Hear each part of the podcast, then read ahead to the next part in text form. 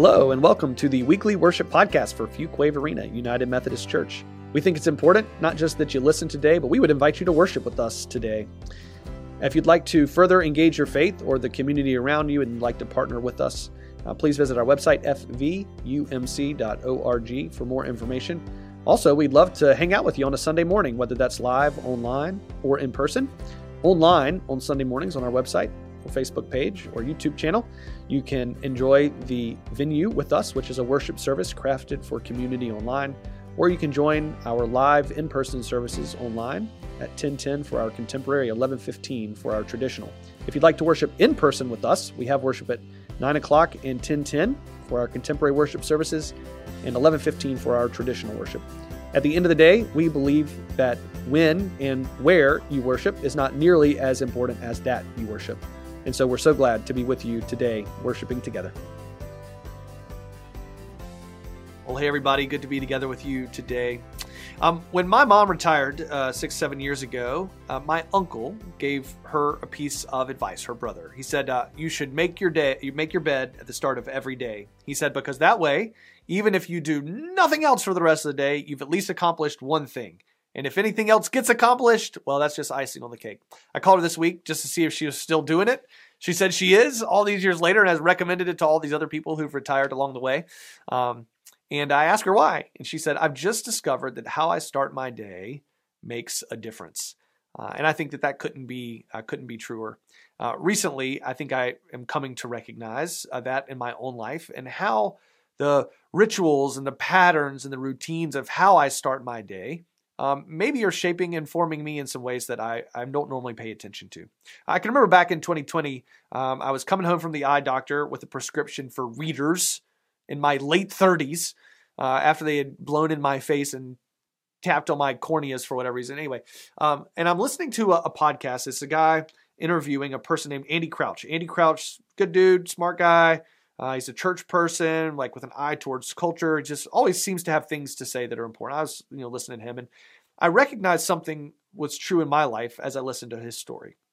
He talked about how he had just been living his life in this little tiny circle of his house for months. Uh, and I thought, I've been doing the same thing. I mean, every day I wake up, I check my email, I pour some coffee. You know, this was in the height of Zoom land, so I put dress shirt on with my sweatpants, maybe a baseball cap, go sit in front of the computer for four hours on Zoom, eat lunch at my desk, sit in front of Zoom for another three hours, you know, yell at the kids for interrupting Zoom, fall face down in the bed during an aimless walk around the house for a few minutes, yell into my duvet cover, get up, two more hours of Zoom, call it quits, eat some dinner in front of the TV and go to sleep, and then wake up the next morning and do it again. Um, and he just recognized in his own life that like he had stopped going outside. And I thought, I haven't been outside in days. Uh, and so he decided that every morning before he checked his email, he'd pour himself some tea, go outside. He said, even if it was just a few minutes on his front porch. So I started doing it. I started doing it. Uh, just step outside. He said to remember that we're a part of a big, wide world that is operating without us, and that what we're doing in our little niche here is connected to these larger things. And it was interesting how that small difference made such a big impact in how I engaged the world around me, how I engaged in my work, how I engaged with my family, how I felt about myself, uh, and its kind of connectedness, all just driving home bleary eyed from the drops. Um, all the Zoom is probably why I needed the glasses. But leave it to, to say, uh, while things have returned to normal for me, uh, and while my mom continues to make her bed every morning, uh, I have I've left that practice behind. And, and I've returned to many of the practices, uh, the routines and habits that I shaped during that season of dysfunction. I, I am living in them now, even though everything else has returned to normal. And those practices that I shaped in a season of dysfunction now continue to shape me in some ways. I feel like I can't get away from my work. I carry on this like low grade worry or anxiety everywhere I go. Like the same way that I can remember feeling in 2020, I still feel those things today because I'm allowing those practices. How you start your day makes a difference. I'm allowing those practices to continue to shape and form me. I once shaped them. Now they shape me. Here's what I mean by that. I, we all have routines, right? Even people that aren't routine oriented, myself included, um, we have practices, habits, routines, and and they're not benign, right? Whether they're good or bad, I will leave up to you, but they're not benign. They shape and form us. Uh, we've been reading from uh, Liturgy of the Ordinary, Tish Warren, uh, and here's a quote that kind of calls that to mind for me. She says, Whoever we are, whatever we believe, wherever we live, and whatever our consumer preferences may be, we all spend our days doing things. We all spend our days doing things. We don't wake up daily and form a way of being in the world from scratch. We don't think our way through every action of our day. We move in patterns that have been set over time, day by day. These habits and practices, they shape our loves, our desires, and ultimately who we are and what we worship. So if these practices, right, good or bad, uh, if they're not benign, right, if they have power to do some shaping of us, our lives, our who we're worshiping, how we're operating in the world, like how do we how do we gain control of that? Like what does it look like for us to to to do something about that, right? Uh, the Apostle Paul, who was a pastor in the early church, um, I think he helped his people deal with this, right? Uh, in a section of a letter to the Colossians, uh, which is really a letter written to a group of churches in the area, meant to be read in a bunch of different places and passed around. Um, at the end of a section on salvation, uh, he says that uh, you know we're, we're to take off our old self if we're going to be people who live a resurrected life. We got to take our, our old self off with our habits and practices, and we got to be clothed in Christ. We have to put our new self on. And he says at the end of that section, uh, he says, "In whatever you do, in word or in deed, do everything in the name of the Lord Jesus, giving thanks to God the Father through Him." Now, what I think we might read over as a, a passing phrase, right? A euphemism or, uh, you know, hyperbole. I do everything in the name of the Lord Jesus. Give thanks to God for all things. Um, what we might read that way uh, is actually for him a very real admonition. He's leaning there on the practices and habits that existed for Jewish people at his time and had many of them for two thousands of years before him, uh, but certainly in the rabbinic tradition that he f- finds himself. Um, there would have been uh, regular prayers that punctuated different parts of the day. Jesus himself, every morning when he rose, he would have prayed the words of the Shema uh, from chapter 6, verse 4 uh, of Deuteronomy. Hear, O Israel, the Lord your God is one, the Lord alone. Love the Lord your God with all your heart, strength, soul, and mind. So rooted in those words were, were was Jesus that uh, when someone asked him, What's the greatest commandment? Those are the words to which he returned. Every morning when he rose, and he would pray those words again every night when he went to sleep. He would pass by those words every time he left his house. They would have been written on the door, the door frame of his home. He would have seen them regularly. He would have grown up since childhood, listening to his dad pray traditional Jewish prayers, which we now call the Amidah. They weren't quite formalized in the same way at his time, but those same Jewish prayers sound eerily similar to the Lord's Prayer that later he would give to his disciples and to us. Jesus and other Jewish people of his day and even today, their, their lives are punctuated by these routine moments of prayer. And in between those, it was there was a, an insistence that anytime we saw God at work, we would give God thanks for something. We would offer a blessing or a thanksgiving to God. So when he says, do everything in the name of the Lord Jesus and give thanks to God, this is what he's talking about. Baruch atah, like blessed is he who and then fill in the blank. Every time they ate a piece of fruit that smelled really fragrant, every time they saw an old friend, every time they had a snack in the afternoon when they were taking a break from the work, every time it rained, they would say, Blessed is he who has provided these gifts, or Blessed is he who is with me in this moment of pain. There would have been, for everything, there would have been a blessing, kind of connecting the dots from those high moments of routine prayer all throughout the day. So when Paul says these things, he's not just talking about nothing or anything, or just do everything, do it in the name of Jesus. This is what he means. Their lives were so saturated in prayer. Now, interestingly enough, at the time of Jesus, at the time of Paul, a couple decades even before they uh, were on the scene, uh, rabbis had become concerned that people might be praying these prayers just out of rote routine nothingness, right? Just saying the words and going through the motions. And so they begin to insist that people prayed these words with uh, with uh, an inclination of the heart, with an intentionality and a directionality, like praying them uh, visualizing yourself actually saying these words to God. And the Hebrew word that they used to, to talk about that inclination of the heart is the word kavanah. Kavanah. Uh, it's the, the way we pray, it's the ethic with which we pray these, these words. Hundreds of years later, rabbis would insist that we don't just pray with kavanah, but that we read scripture with it, that we engage in our work with it, that we do good things with it. Uh, that it shapes and forms who we are. We hear Jesus kind of lean on this anxiety. This uh, no, I guess Jesus wasn't leaning on anxiety, but we we hear him kind of bring kavana up when he's talking about uh, how the religious leaders of his day are praying. He said they're using big words, loud words. They're doing it to be seen and to be heard. When you pray, don't pray like that. You pray with an inclination of the heart, with kavana. And then he gives the words of the Lord's Prayer to his disciples. He said, This is how we are to pray uh, with this intentionality. If our routines are not ordinary, uh, or ordinary life, like if it if they make a difference, like if they're shaping and forming who we are, what would it look like for us to shape and form our everyday ordinary lives with this sort of intentionality, with some with some kavana? Like what kind of a difference would that make um, in our lives? Uh, a number of years ago, uh, I was leading worship and a colleague of mine leading with me uh, got up to kind of close worship out after the sermon, and she was leading the Apostles' Creed. Now, before I go any further, uh, one, this was not Hope, so you don't need to ask her about it. Uh, and two, nobody was harmed in the telling of this story. She's fine, everything's great.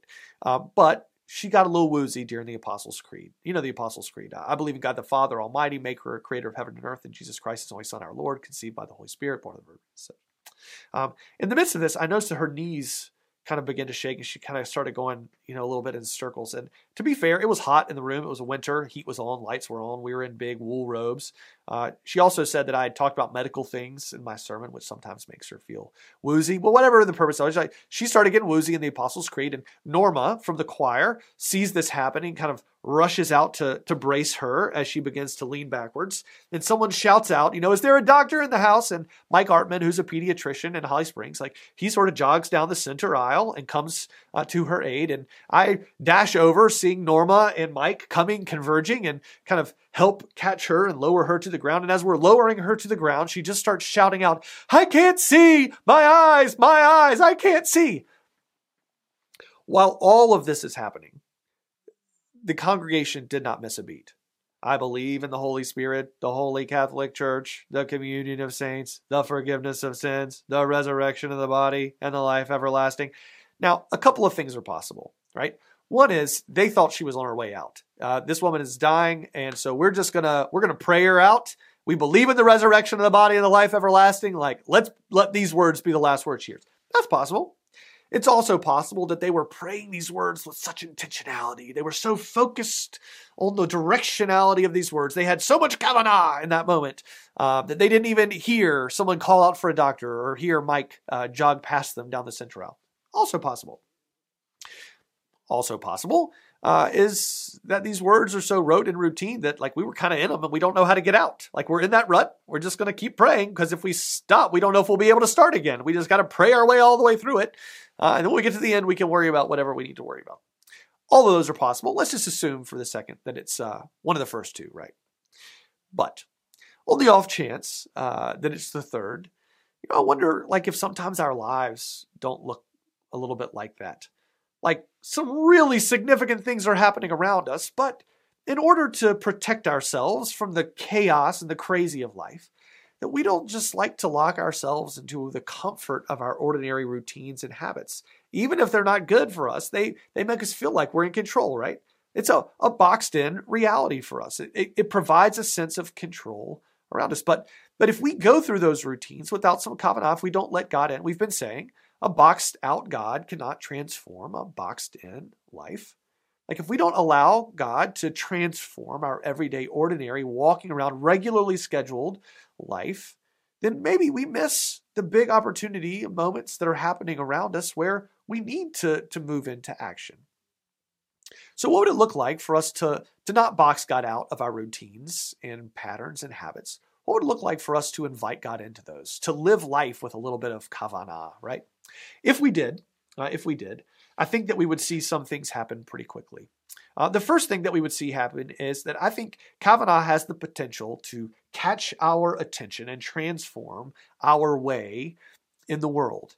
You see, I, I believe that God's already always active in our lives. If we pay attention, we recognize that. Uh, then we can engage the, in the thing that God is doing in our life. And, and my guess is, if I ask most people uh, who are followers of Jesus, hey, do you think that God is active and alive in the world? Folks would say, oh, yeah, absolutely. Yeah, absolutely.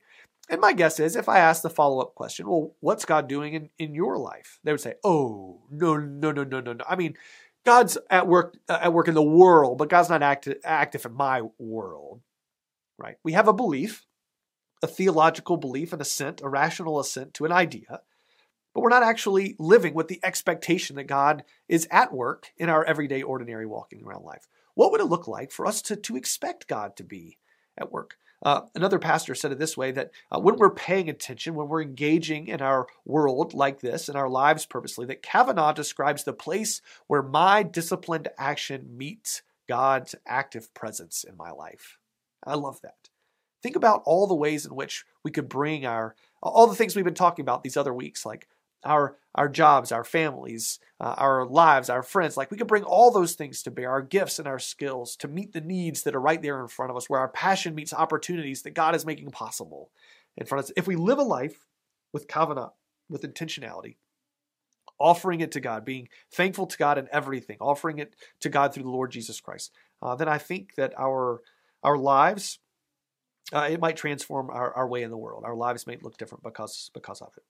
The second thing um, is, well, before I go to the second thing, also Core One that we're going to be doing on Wednesday nights, talking about everyday discipleship, the tool that we're hoping to offer people is a chance to do just this, like how to pay attention to the work of God in your world. So if that's something that sounded interesting to you or you thought, ah, I wonder how to do that, well, we'd love to help you figure that out, and you can come and join us on, on Wednesday nights. Um, the second thing is this I think that kavanah, like if we really have some intentionality in our rhythms and routines in life, it has the power to turn our mundane motions, just going through the motions, it has the power to turn our mundane motions into meaningful moments. I want you to think for a second like, what's the boringest thing you never want to do in your life? Just come up with a list real quick in your head. Um, for me, it's carpool, folding laundry, taking out the recycling, paying bills, and putting kids' shoes back in the shoe bin. Like th- th- this is my top five list, uh, just as I sat and brainstormed the answer to that question. Now, take one or two of those and just ask like the question about that thing. Like, what's beneath it? Like some things that we do in our lives, we just have to do them like putting a cover sheet on your TPS report. Like it may not have a lot of meaning, but like what's beneath the surface of most of these things that we just do in our everyday, ordinary life? Who are they serving? How are they adding value to the lives of other people? How are they serving other people or serving the greater good uh, in the world? Uh, how is it in service to the kingdom of God? Or is there a scripture that makes that thing make sense?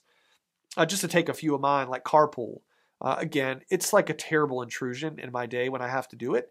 Uh, and yet, it's a really beautiful moment of hospitality as I can receive my my kids, my friends' kids into the car. I ask them how their day is. I can begin to help them process what they've experienced in the world around them. I can shape and form their hearts in that moment, even as they're yelling at me for a snack from the back seat. I've also noticed that when I do it and I'm frustrated by it, I tend to try and text and drive, which is obviously no bueno. Um, but I, I found that I could also use that moment to, to listen to a podcast or to have just a moment of quiet in my otherwise fully interrupted day. Like that could be a reset moment, right? A chance to to commune with God even while driving the car. a moment of shalom in the midst of chaos. So that moment, like when I stop to really ask what is at stake in carpooling, I see that a lot of great meaning can exist, you know, beneath the surface of that. How can we shape our routines and habits and rhythms so that they better shape our hearts to love God and to love others? Let me ask that question again. How can we shape our routines and habits and rhythms in our life so that they can better shape our hearts to love and serve God and others? That's a question I want to leave with us today um, because our habits and routines, they're not benign. They're not benign. Uh, they're meaningful. They shape and form us. So we, I think, have to ask the question about what it looks like for us with a little bit of kavanah to shape and form, uh, shape and form them. As you wrestle with those questions, I want to offer uh, just a word of blessing. And again, uh, this word of blessing comes from uh, the uh, liturgy called Every Moment Holy. It's a series of prayers of liturgies. We turn to it often. We just uh, prayed one a couple weeks ago. Um, and I just want to read a small portion of this prayer. There are two liturgies for changing diapers, two in this book for changing diapers. Here's just a part of one of them, but I think they're fitting for much of the work that we find ourselves doing. So, O Lord, take this unremarkable act of necessity, this unremarkable act of necessary service, O Christ, and in your economy, let it be multiplied into that greater outworking of worship and of faith, a true investment in the incremental advance of your kingdom across generations. Open my eyes that I may see this act for what it is from this fixed vantage point of eternity, O Lord.